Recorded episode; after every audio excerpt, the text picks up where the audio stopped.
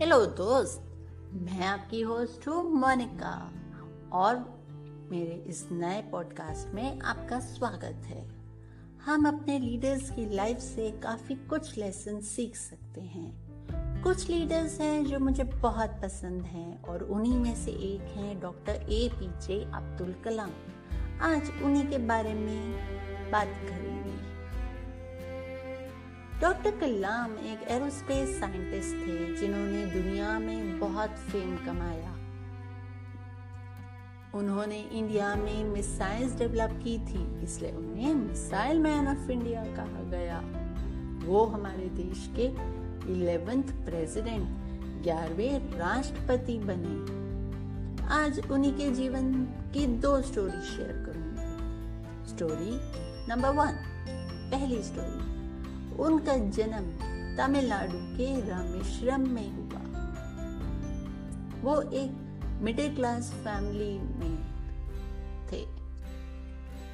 उनके फादर के पास ना वेल्थ थी और ना एजुकेशन पर वो बहुत समझदार थे। डॉक्टर कलाम के फादर के एक दोस्त थे जलालुद्दीन, जो डॉक्टर कलाम के भी अच्छे दोस्त बने। उस टाउन में जलालुद्दीन अकेले थे जो इंग्लिश बोलते थे। वो डॉक्टर कलाम को बुक्स के बारे में साइंटिफिक डिस्कवरीज के बारे में बहुत बताते थे और डॉक्टर कलाम को भी ये सब सुनना बहुत अच्छा लगता था। और इसी से उनकी साइंस में रुचि बढ़ी। जब वो बड़े हुए, तब पढ़ने के लिए वो इंजीनियरिंग कॉलेज जाना चाहते थे। उनकी एंट्रेंस फ़ीस देने के लिए उनकी बहन जोरा ने अपनी सोने की चूड़ियाँ गिरवी रखी। ये सब जब उन्हें पता चला तो डॉक्टर के लाम बहुत दुखी हुए। तब उन्होंने प्रण लिया कि वो कॉलेज की स्कॉलरशिप जीतेंगे। और ऐसा हुआ भी, उन्हें स्कॉलरशिप मिल गई। और कुछ दिनों बाद उन्होंने अपनी बहन की चूड़ियाँ उन्हें वापस कर दी। तो ऐसे थे डॉक्टर कलाम।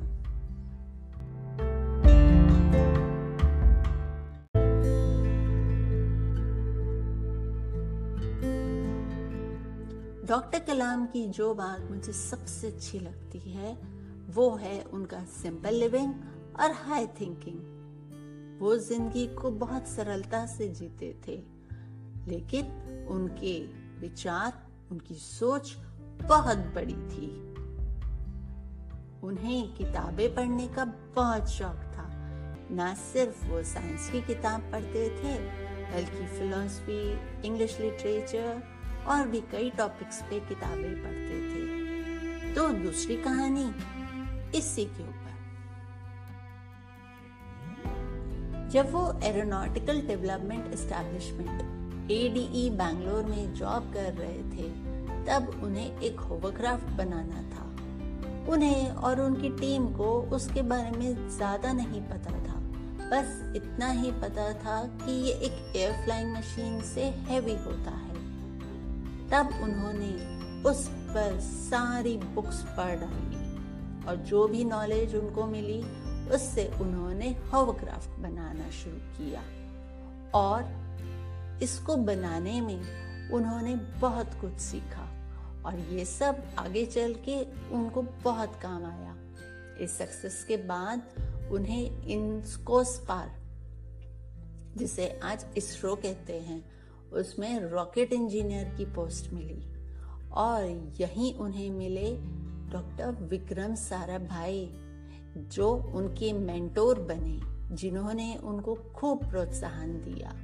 ये सब स्टोरीज मुझे उनकी आत्मकथा विंग्स ऑफ़ फायर, ऑटोबायोग्राफी, अग्नि की उड़ान से मिली। डॉक्टर कलाम ने 25 बुक्स लिखी हैं और हर बुक में हम बहुत कुछ उनसे सीख सकते हैं। डॉक्टर कलाम हमेशा नॉलेज पर फोकस रखते थे और उन्हें अपनी नॉलेज शेयर करना बहुत पसंद था। मैं उनके बारे में घंटों बात कर सकती हूँ, पर आज के लिए इतना ही। कैसा लगा डॉक्टर गुलाम के बारे में सुनना? मुझे लिखिएगा। अब इस पॉडकास्ट को मैं एंड करती हूँ। मिलते हैं अगले पॉडकास्ट में। अभी के लिए अलविदा।